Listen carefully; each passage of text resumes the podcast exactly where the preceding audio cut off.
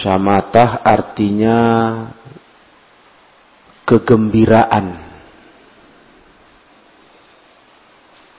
Kegembiraan dari musuh atas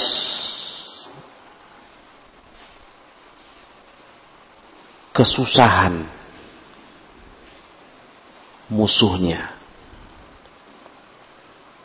Itu arti syamata.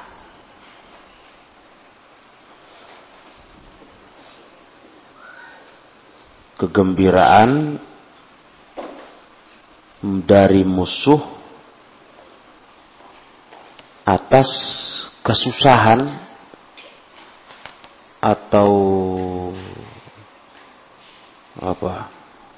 Baliyah. Baliyah itu petaka yang menimpa musuhnya.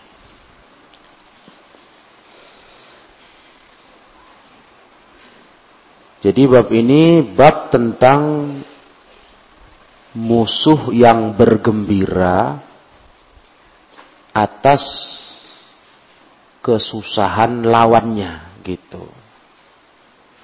Dan Nabi Shallallahu Alaihi Wasallam berlindung kepada Allah dari itu, dari kegembiraan musuh atas kesusahan petaka yang menimpa lawannya. An Abi Hurairah dari Abu Hurairah radhiyallahu taala anhu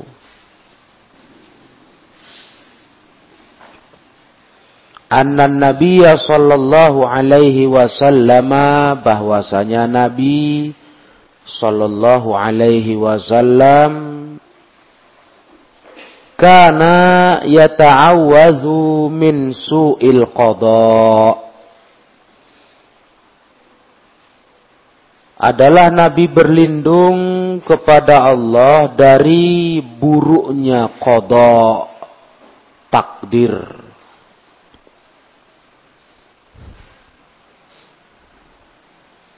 Buruknya kodok.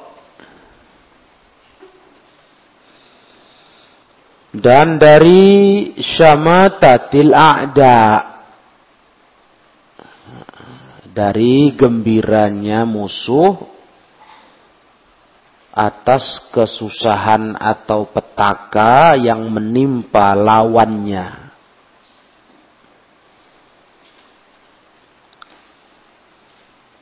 Demikian hadis yang sahih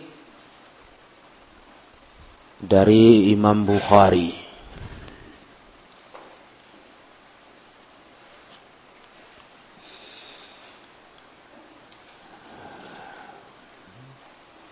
Di hadis ini ada dua poin yang diingatkan oleh Abu Hurairah. Nabi berlindung dari kedua hal itu. Yang pertama dari buruknya takdir. Nah ini perlu kalian sadari, kalian harus tahu, jangan salah paham. Kalimat su'ul qadha artinya apa? Bukan menganggap hukum Allah, keputusan Allah itu buruk, bukan. Keputusan Allah dalam hidup kita, takdir, itu semuanya bagus. Baik buruknya bagus. Kalau baik, udah tahu kita baiknya ya. Kalau buruk, itu ada hikmah. Yang kita sering tidak tahu. Nah, jadi bukan mau ngatain takdir Allah buruk. Ah, jelek kali Allah ini memutuskan kodoknya. Bukan. Memang betul takdir itu ada khairuhu wa syarruh. Baik dan buruk. Tetapi pada hakikatnya semua keputusan dari Allah bagi seorang hambanya itu baik. Karena ada hikmah di balik itu. Kita kadang nggak tahu. Nah, bisa jadi tujuan takdir buruk itu misalnya musibah tujuannya mau menaikkan derajat hamba, naik pangkat di sisi Allah. Menguji sabar. Ya kan? Bisa jadi pula takdir jelek itu, takdir buruk itu tujuannya apa? Mahwus sayyiat, ngapuskan dosa. Nah, biar dosa kita di dunia dihapus. Jadi kalau mati di akhirat nggak ada dosa. Dibalas dengan apa? Pengampunan dosa. Bisa jadi. Mungkin bagi kita sakit kali takdir buruk itu. Misalnya kehilangan sesuatu yang kita cintai, kita sayangi. Sakit kali. Sedih kali. Coba kalau kalian tahu, misalnya ini ya. Gara-gara kalian kehilangan yang kalian sayang, kalian cinta itu. Allah Ta'ala membalas dengan dosa kalian diampunkan. Kalau kalian tahu. Yang harusnya kalian dibakar di neraka dengan dosa itu, tapi nggak jadi. Sebab sudah diambil Allah dosa itu dihapus dengan turunnya cobaan. Nah, gimana? Milih mana? Nah, itu ada hikmah. Sehingga kalimat su'ul qadha bukan menganggap buruknya takdir Allah, enggak. Hukum Allah itu baik semua. Nah, walaupun yang jeleknya, takdir jelek. Ya kan? Bisa ngangkat derajat kalau kita dapat takdir jelek, musibah, bisa ngapuskan dosa. Apa satu lagi? Bisa sebagai teguran.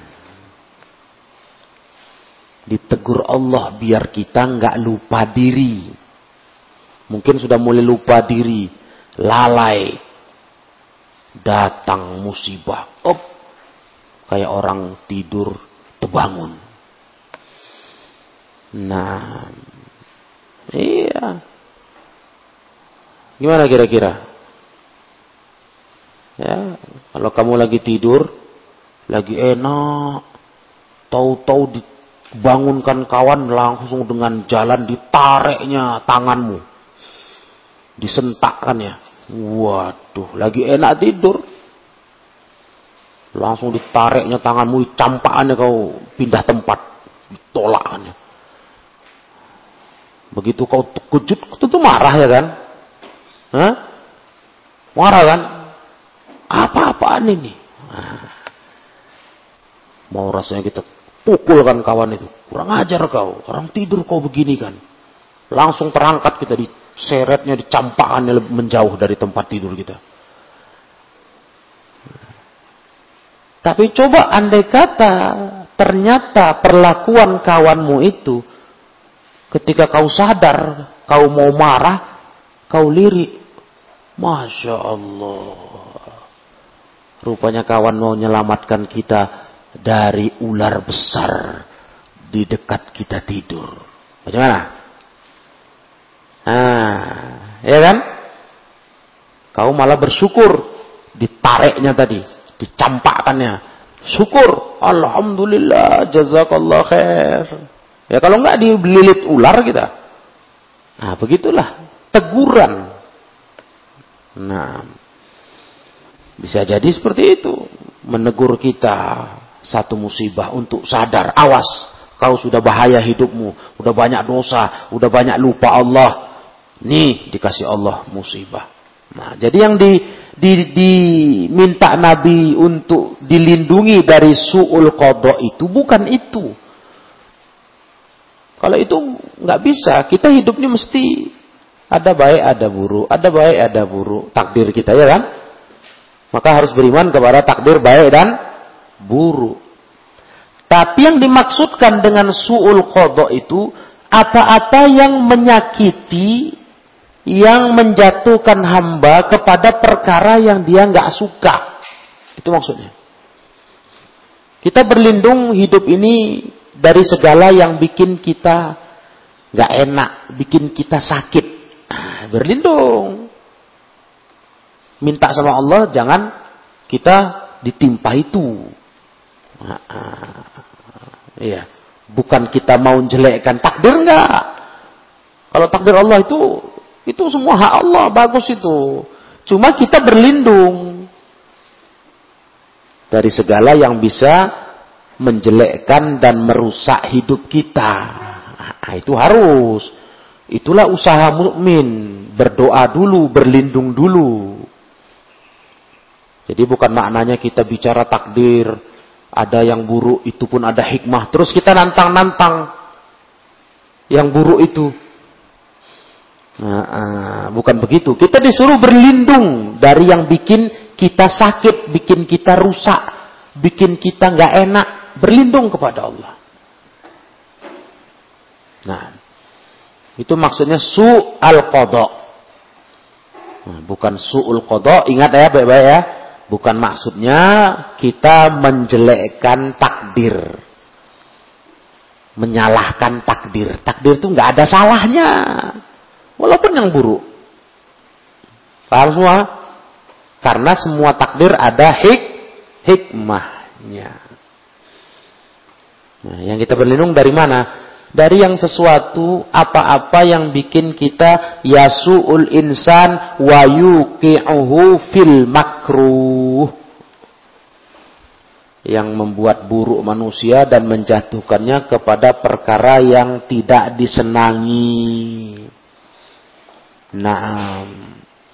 Ya, apakah itu urusan agama, adin, urusan dunia, urusan badan, urusan harta, urusan keluarga. Kita minta sama Allah, kita dijauhi dari perkara-perkara yang bikin kita jelek, bikin kita susah, bikin kita nggak enak. Dalam seluruh perkara. Agama, dunia, badan, harta, keluarga, semuanya. Nah, Itulah yang diterangkan Al-Imamun Nawawi. Yang tadi kita bicara barusan ini, itulah keterangan dari Al-Imamun Nawawi rahimahullahu taala. Nah,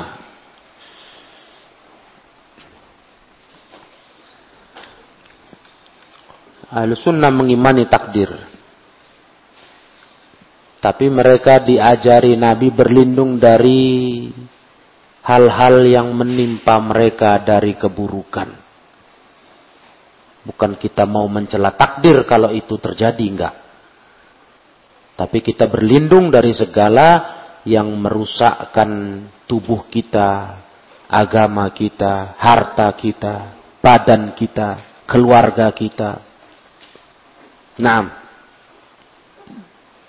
Sudah paham ini yang poin pertama yang Nabi berlindung daripadanya? Nah, makanya kita pernah belajar ilmu takdir. Orang yang beriman takdir itu bagaimana? Dia berusaha dulu.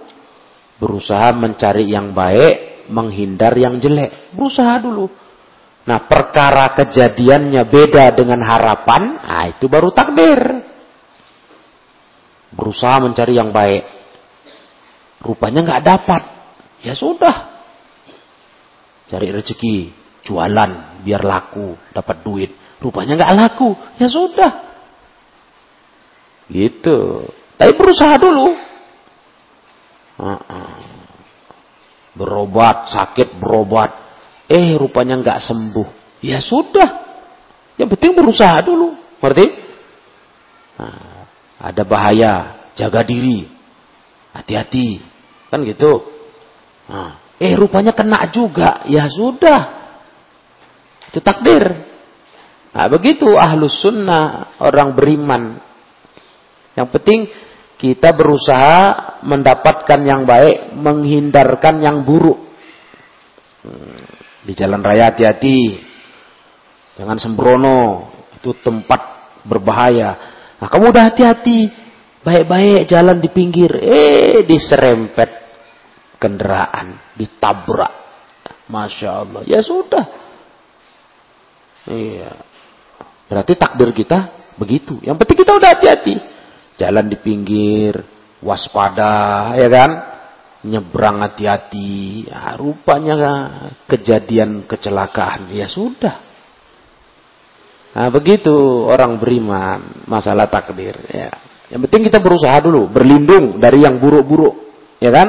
Su al qada.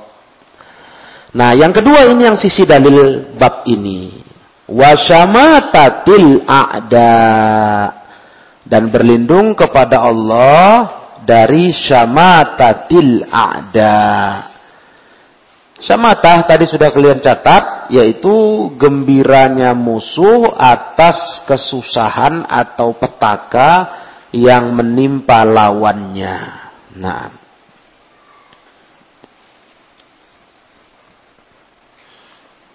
Itu makna syamatah. Iya, dan ini pun ya termasuk daripada sesuatu yang sudah Allah gariskan.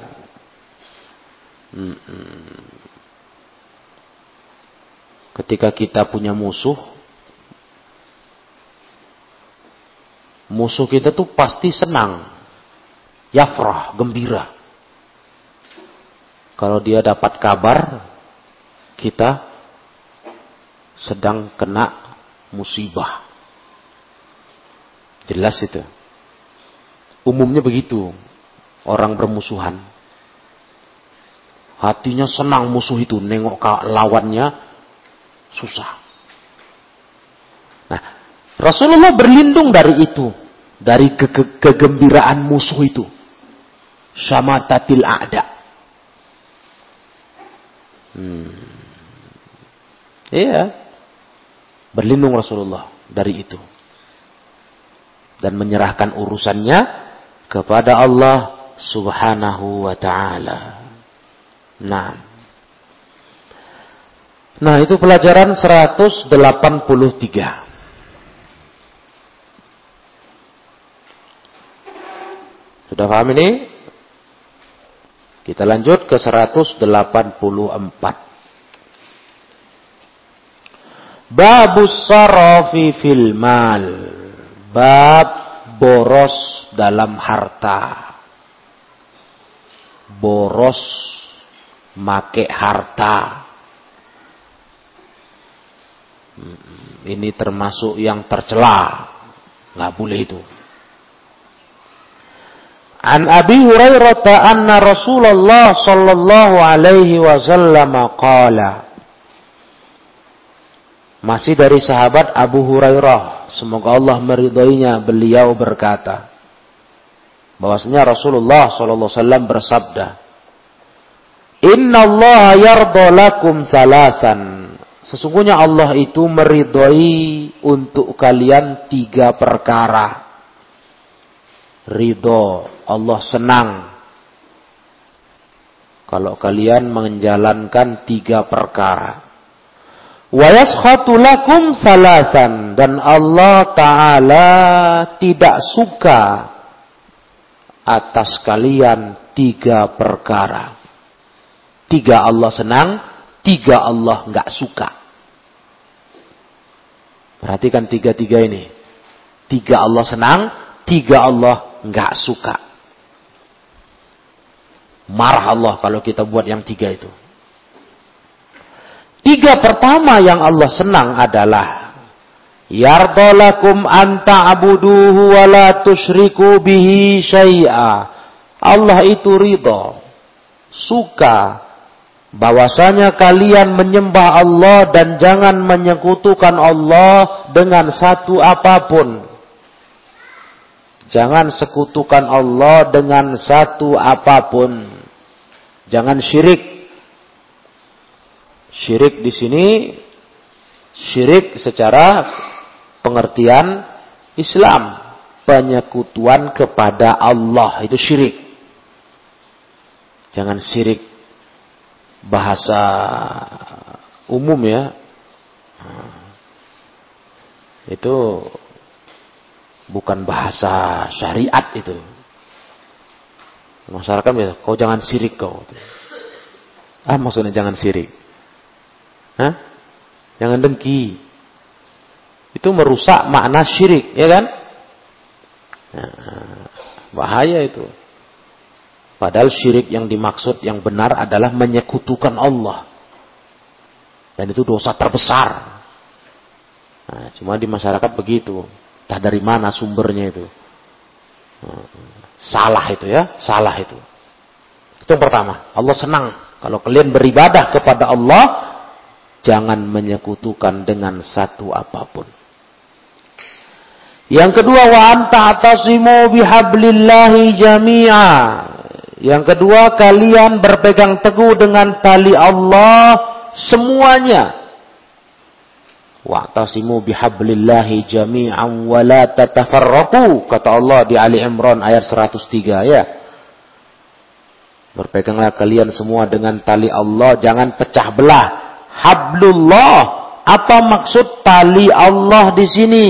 Nah, tali Allah di sini maksudnya kalau kata Imam Ibnu Abbas maksudnya agama Allah dinullah. Itu kata Ibnu Abbas dalam menafsirkan surah Ali Imran tadi. Berpegang teguhlah kalian dengan tali Allah, maksudnya agama Allah. Sedangkan kalau menurut sahabat Ibnu Mas'ud, hablullah itu yang dimaksud tali Allah itu adalah al-jamaah Berpegang teguhlah kalian dengan al-jamaah. Mahwal jamaah atau mahiyal jamaah. Apa itu al-jamaah? Hmm.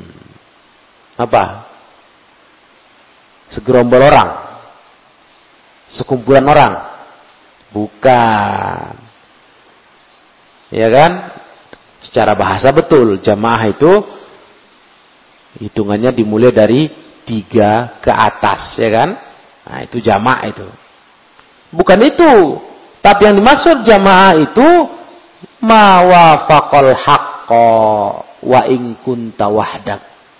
Jemaah itu yang cocok dengan kebenaran. Nah, itu yang kalian pegang walaupun kau sendirian. Hmm, itu al-jamaah mencocoki kebenaran. Paham? Walaupun kau sendirian, pegang teguh. Nah, itu tafsir hablullah. Ya, oh, sama saja ujung-ujungnya antara Ibnu Abbas Ibnu Mas'ud. Ibnu Abbas bilang apa tadi? Hablullah agama Allah, dinullah. Naam. Nah, Ibnu Mas'ud apa? Al-haq. Jamaah itu al-haq. Sama. Itu yang kedua. Allah senang kali kalau kita hidup ini berpegang teguh dengan al-jamaah dengan agama Allah. Kemudian yang ketiga, wa antunasihu man wallahu Allahu amrakum. Dan kalian saling menasehati kepada orang yang Allah serahkan kepadanya urusan kalian, yaitu pemerintah kalian, penguasa.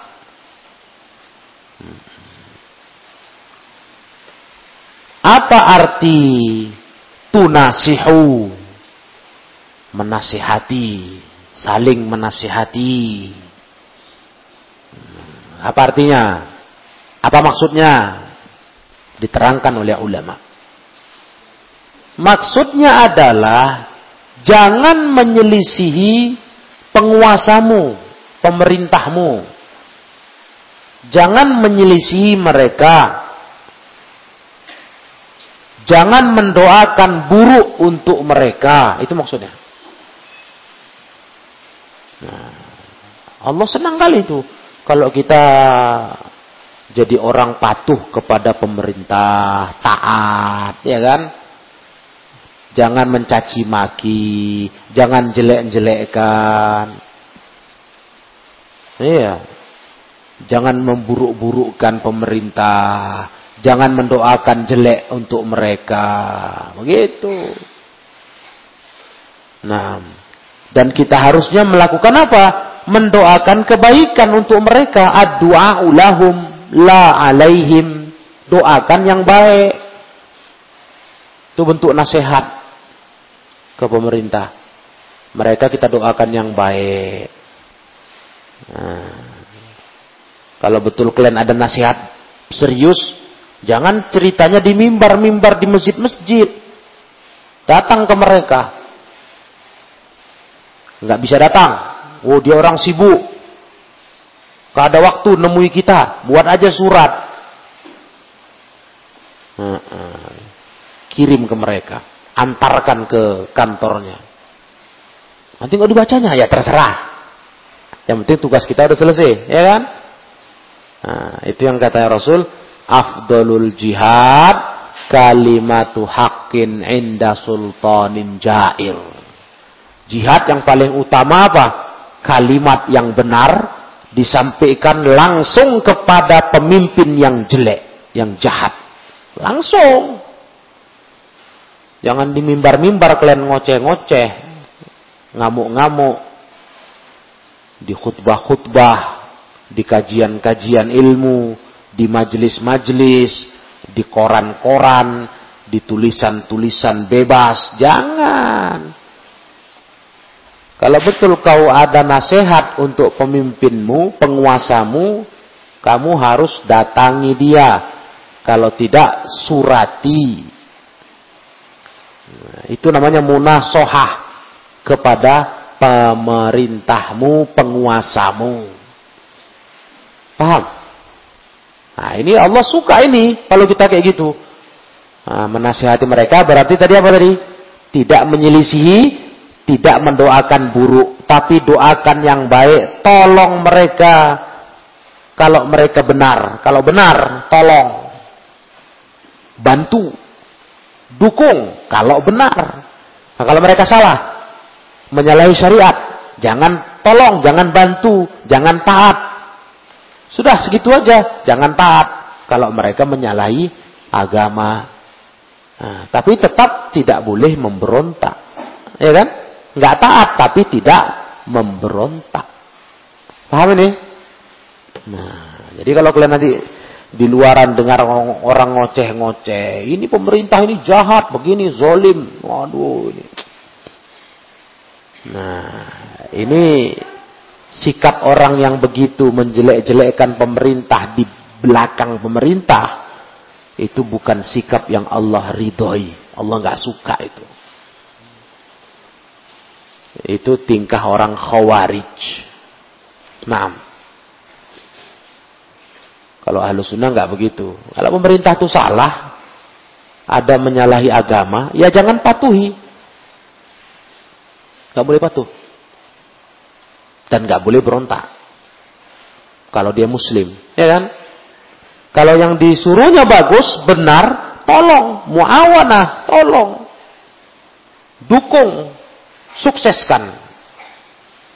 Nah, itu itu muslim yang betul, beragama, bermanhaj. Nah. Jadi ini tiga perkara.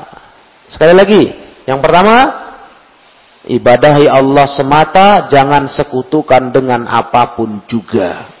Yang kedua, berpegang teguh dengan tali Allah, dengan agama Allah, dengan al-haq. Iya bersatu di atas kebenaran, jangan berpecah belah. Nah, yang ketiga, menasehati para penguasa pemimpin kalian. Maksudnya, jangan menyelisihi mereka kalau mereka benar, jangan doakan buruk ke atas mereka. Dukung mereka, bantu mereka kalau mereka benar. Nah, itu dia. Sudah? barulah yang tiga lagi wa yakrah lakum Allah benci atas kalian yang pertama qila wa qala. Allah enggak suka itu. Qila wa qala. Apa itu qila wa qala? Qila wa qala kata ulama al-khawdu fi akhbarin nas Al-khawdu fi akhbarin nas. Mendalam-dalam sibuk ngurusi berita tentang orang lain. Nah itu. Sibuk mengurusi berita tentang orang lain.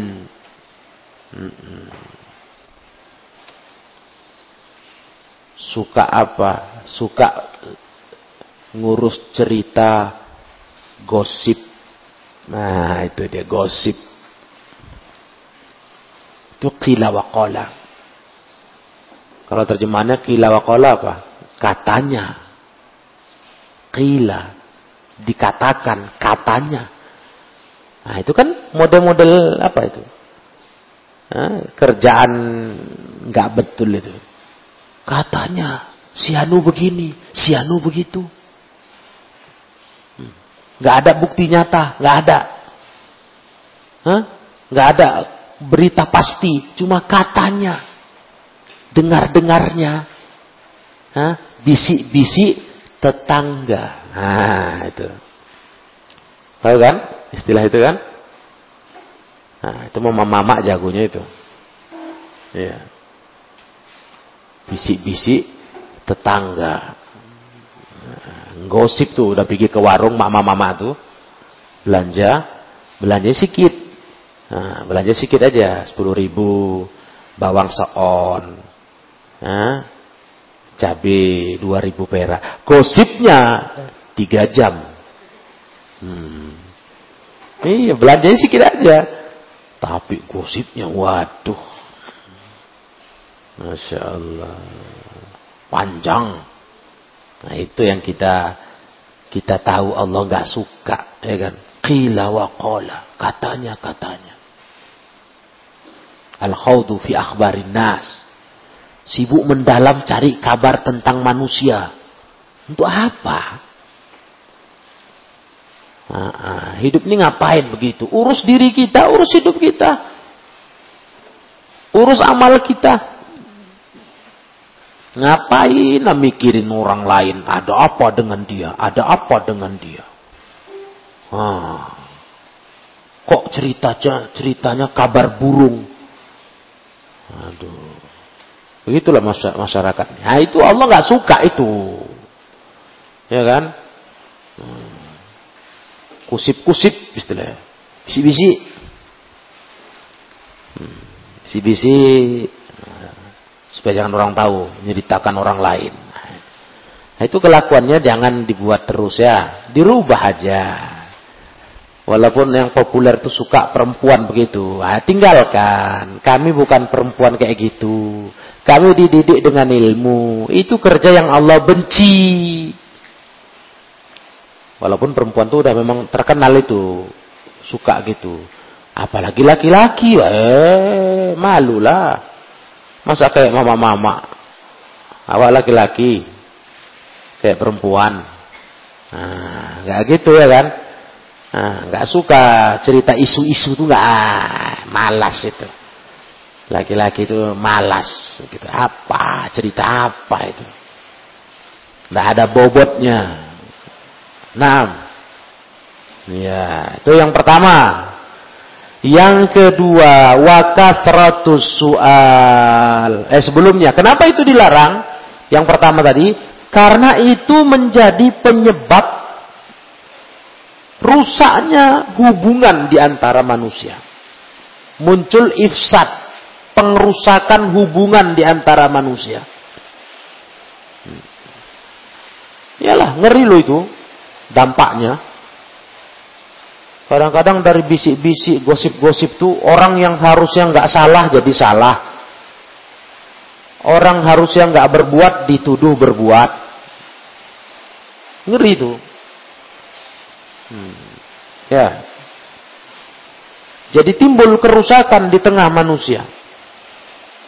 Jadi nggak pantas ya, nggak pantas seorang muslim, seorang mukmin menggunakan lisannya, mulutnya untuk perkara-perkara yang tidak disenangi oleh Allah Subhanahu wa taala. Nah. Kemudian kedua, Allah benci atas kalian wakas rotas suali banyak tanya. Banyak tanya.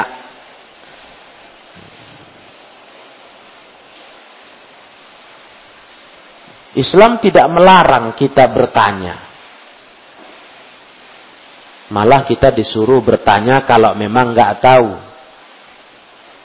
Fa inna shifa al-ayyi as-su'al. Obat bodoh itu tanya. Ya kan? Cuma bukan berarti bertanyanya itu kelebihan batas. Semua tidak ditanya. Hmm.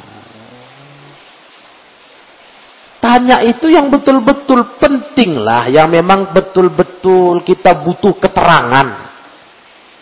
Bukan semua ndak ditanya. Latah. Ya. Nah. Apa pun ditanya. Nah, itu nggak boleh itu kasrotus soal. Apalagi bertanya kata ulama yang memberatkan dirimu memberatkan dirimu. Itu nggak suka Islam. Hmm. Ya.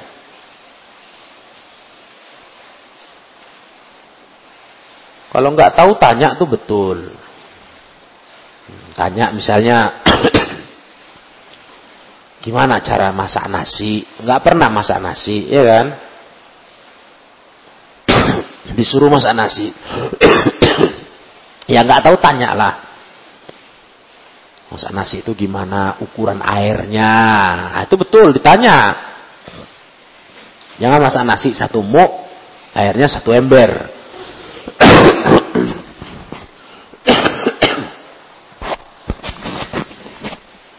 Nanti nggak jadi nasi dia.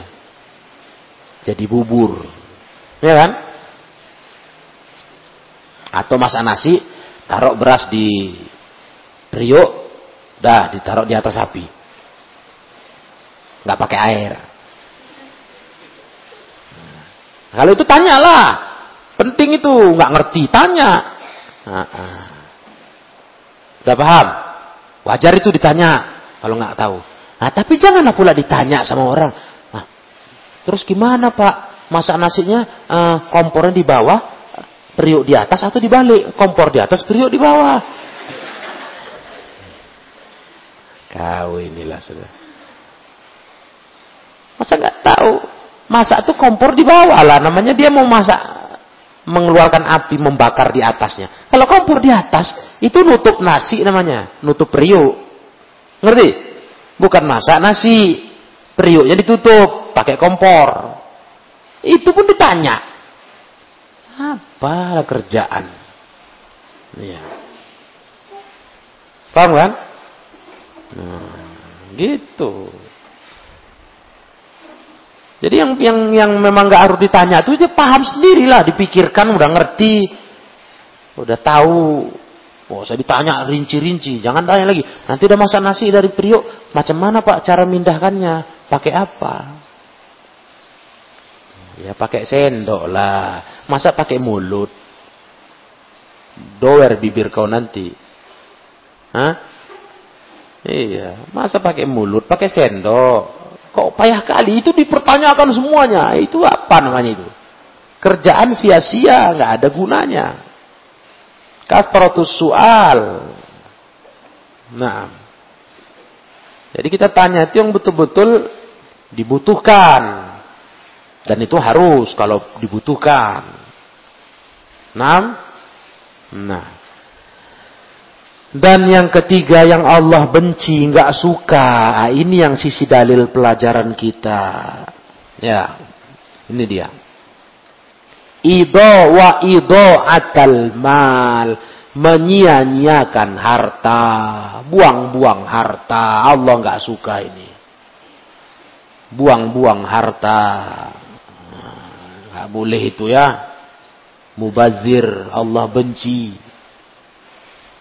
Nah, atul mal diterangkan ulama yaitu membelanjakan harta kepada hal-hal yang tidak berguna. Yang tidak berguna.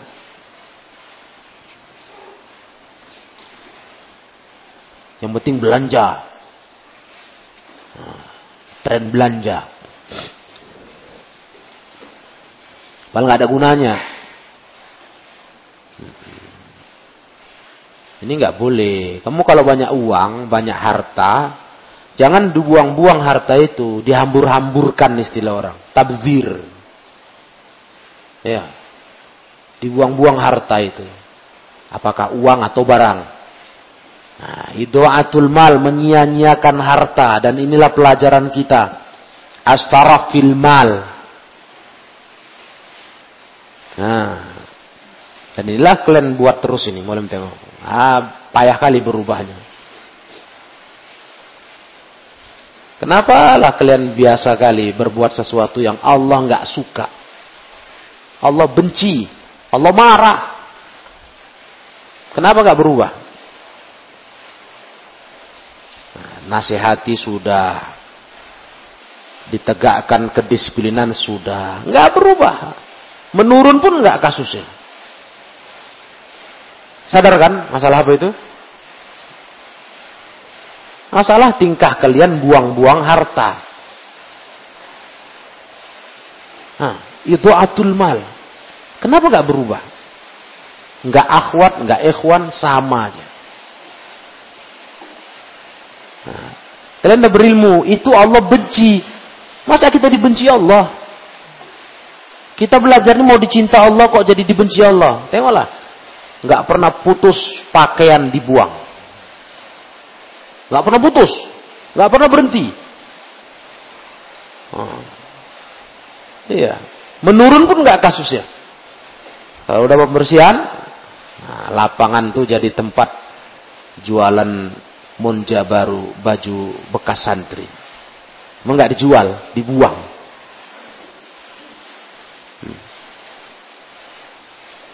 Dari mana datangnya barang-barang itu kalau nggak punya kalian? Tapi nggak satu pun ngaku, nggak satu pun merasa iba, sayang dia. Mikirkan dapatnya mendapatkan itu orang tuanya keluar tenaga, waktu, ngumpulkannya sikit-sikit, ya. Nah, kalian bayangkan itu. Bukan dia beli pakaian kalian tuh tinggal ngambil kayak uangnya kayak daun mangga. Nah, nggak dicari tumbuh sendiri ya, putih-putih bayar, putih bayar, nggak bisa. Dia kumpul sikit-sikit. Nah, baju kalian tuh berapa misalnya? 25 ribu. Itu mendapatkan 25 ribu tuh mau jualan berapa macam dagangan dia. Kalian tengok itu yang jualan bakso Pak Kumis tuh ya. Hah? Untuk dapat untung 20, 25 ribu, kalian pikir bisa dapat bungkus satu bungkus bakso, untungnya 25 ribu? Bisa? Berhenti mondok lah kalian jual bakso semua. Kan enggak kan? Satu bungkus tuh mungkin untungnya 500 perak, 200. Itulah dikumpulkan orang tua bisa beli baju. Eh, nggak berhenti berhenti, malam tengok.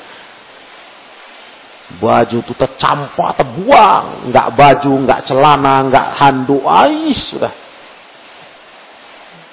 Ini bukan pelanggaran kedisiplinan pesantren. Ini pelanggaran agama. atul mal. Kalian buang-buang harta. Allah benci sama orang kayak gitu. Berubahlah. Nah, Masa mau jadi orang dibenci Allah? Kalau nggak sanggup ngurusnya, mungkin nggak sanggup. Ya jangan banyak-banyak dibawa. Yang nggak sanggup tuh pulangkan. Kalau orang tuamu sering kemari, pulangkan. Kalau jauh, nah pas kau pulang, liburan bawa. Besok balik jangan bawa lagi. Kebanyakan, nggak terurusku. Gitu. Sayanglah kita. Ya? Bukan hanya itu lagi, dibenci Allah itu menyia-nyiakan harta. Hmm. Paham ini semua? Janganlah kalian jadi orang yang dibenci Allah. Ya. Uruslah pakaian masing-masing, urus barang-barang masing-masing. Enggak terbuang-buang saja. Itu orang tuamu pikirkanlah membelinya itu. Sayang kenapa? Kasihan kenapa orang tua itu? Nah, nah kalau nggak banyak kali punya pakaian kalian nggak terurus, kalau dibawa pulang pun malas bawanya, kasih kawan. Urus ya, kau urus ya. Jangan nanti mubazir, kita dimarah Allah nanti gara-gara ini. Hah? Dengar semua? Ya. Nah. Gitu cara didik diri. Jadi nggak asal-asal, nggak asal terjatuh jemuran malas megang. Dah, terbuang. Nggak ada hati kalian. Secara moralitas sebagai anak ke orang tua aja kayaknya nggak ada. Nggak ada rasa kasihan orang tua nyarinya itu belinya itu. Ya. Uh -uh. Belum lagi secara agama. Lihat Allah marah. Itu atul mal. Nyia-nyiakan harta. Membuang-buang harta. Allah marah. Nggak suka. Yakroh. Benci. Gimana? Bisa dibilang ini? Adalah nurun kasusnya. masa nggak turun? Ya pembersihan satu goni, tebar. Kalau baju udah nggak dipakai, koyak mak maklum. Ya kan? Udah nggak layak pakai, maklum. Hmm, memang harus dibuang. Nggak bisa lagi pakai, dibetulin nggak bisa. Uh -uh. Jangankan baju cantik harus baru baju koyak pun kalau kalian masih bisa betulin. Kalian udah belajar kan? Nabi SAW aja menambal pakaiannya sendirian. Nabi nah, dijahit yang koyak tuh. Iya. Karena sayang masih bisa dimanfaatkan. Apalagi yang masih bagus. Kenapa boleh bilang masih bagus? Bukan barang yang nggak bisa dipakai itu. Berapa kasus itu pakaian-pakaian bekas kalian buang-buang tuh ada yang menyelamatkan, dibersihkan, dipakai. Masya Allah, bagus. Nah, sampai yang ngambil tuh bingung, ini kok dibuang? Ini kan bagus. Kalau dibeli udah berapa puluh ribu katanya. Nah, ini jangan gitu ya. Walaupun sekalipun kalian anak sultan. Tahu anak sultan? Mana tahu bapak kalian sultan Brunei Darussalam. Hartanya melimpah ruah. Boleh dia buang-buang harta? Haram, kena dosa lah. Allah tanya itu. Yang dapat dia rezekinya dari mana, dibelikan ke mana, habisnya ke mana. Jangan salah. Walaupun dia sultan kaya raya, kaya raya luar biasa. Jangan macam-macam dia. Itu amanah Allah. Lah apalagi kita memang orang pas-pasan lah. Kayak anak sultan. Pas-pasan. Nah, tapi tak tahu diri. Nggak iba dia bayangkan orang tua cari makan, beli ikan baju, beli ikan cangkir, beli ikan mangkok, beli ikan handuk. Iya kan? Aduh, gampang kali sebentar-sebentar beli lagi, minta lagi. Apa ini? Ada apa ini? Kayak nggak terdidik kita. Nah, jadi mau nasihatkan sama kalian. Mestinya kalau ada razia tuh, Nah, periksa mana tahu tercecer barang kita. Oh iya ini punyaku.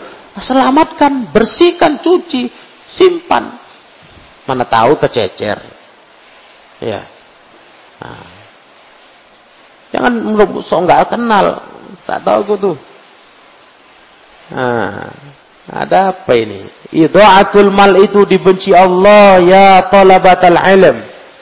Buang-buang harta itu dibenci Allah. Nah, marah Allah sama kita.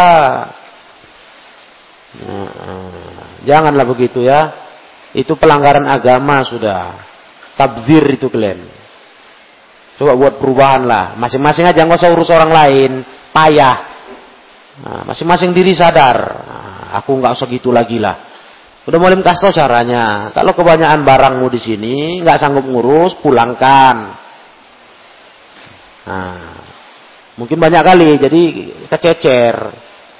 Masa bawa baju kemari 10 setel. oh banyak kali, jadi nggak terurus lagi, nggak teringat lagi barang tuh. Nah, pulangkan, bawa aja dua setel. Dua bersih, dua dipakai. Jadi kalau yang ini kotor pakai yang itu. Nah, itu kan ingat dia barangnya dua aja. Ya kan? Nah, kotor dua-dua telanjang. Malas nyuci? Nah gitu. Pakai anduk aja lah kalian udah. Ini banyak-banyak bawa ini, bawa itu. Oh. Tapi dicampak-campakkan, si buang-buang harta. Taib. Nah, kemudian Nani bin Abbas fi qaulihi azza wa jalla wa ma anfaqtum min syai'in fahuwa yukhlifuh wa huwa khairur raziqin. Allah berfirman, apa yang kalian sedekahkan, kalian infakkan dari sesuatu itu Allah ganti nanti. Allah sebaik-baik pemberi rizki. Berinfak itu harus. Nanti Allah ganti. Kata Ibnu Abbas, fi ghairi israf. Tapi ingat, berinfak itu jangan boros. Israf boros. Berinfak berlebihan. Gak boleh. Tapi juga wala taktir, jangan pelit. Jangan boros, jangan pelit. Sedang-sedang. Nah, padahal berinfak itu mulia kan? Mulia kan? Berinfak mulia. Itu pun dilarang boros. Jangan buang-buang harta. Nah, bagaimana lagi yang kalian buat selama ini? Maka janganlah ya, berubahlah. Berubahlah. Dorongannya bukan masalah masalah apa? Masalah duitnya, harganya, bukan. Tapi masalah takut dimarah Allah, takut jadi orang yang dibenci Allah, itu aja. Jadi kita jaga barang betul-betul. Jaga barang betul-betul. Jangan sepelekan. Jangan remehkan harta. Intinya itu. Jangan remehkan harta. Harta itu amanah Allah. Iya, amanah Allah. Tabaraka wa ta'ala. Hmm. Walaupun kalian cuman urusan pin, pulpen, berapa perak ala pulpen, 2000 perak ya. Tapi kalian punya pulpen itu kan kalian beli. Itu amanah Allah, hartamu itu. Jaga, jangan dicampak-campakkan. Nah, dari yang kecil-kecil udah dilatih. Sampai yang besar. Dipelihara barang itu. Jangan disia-siakan. Dibuang-buang. Nah, jadi buat perubahan ya. Masa nggak ada perubahannya? Sebentar aja kena sampai nasihat, berubah sebentar. Nggak lama, mulai lagi, mulai berkarung-karung barang-barangmu itu disingkirkan, dirazia, dibersihkan. Aduh. Maya jusiatullah. Dilarang itu. Nanti Allah marah. Allah nggak suka sama kita. Nah, nah demikianlah pelajaran kita sore hari ini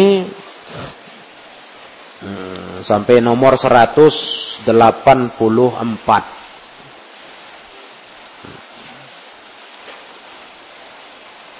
Baik. Ilahuna subhanakallahumma wa bihamdika asyhadu an la ilaha illa anta astaghfiruka wa atubu ilaik walhamdulillahi rabbil alamin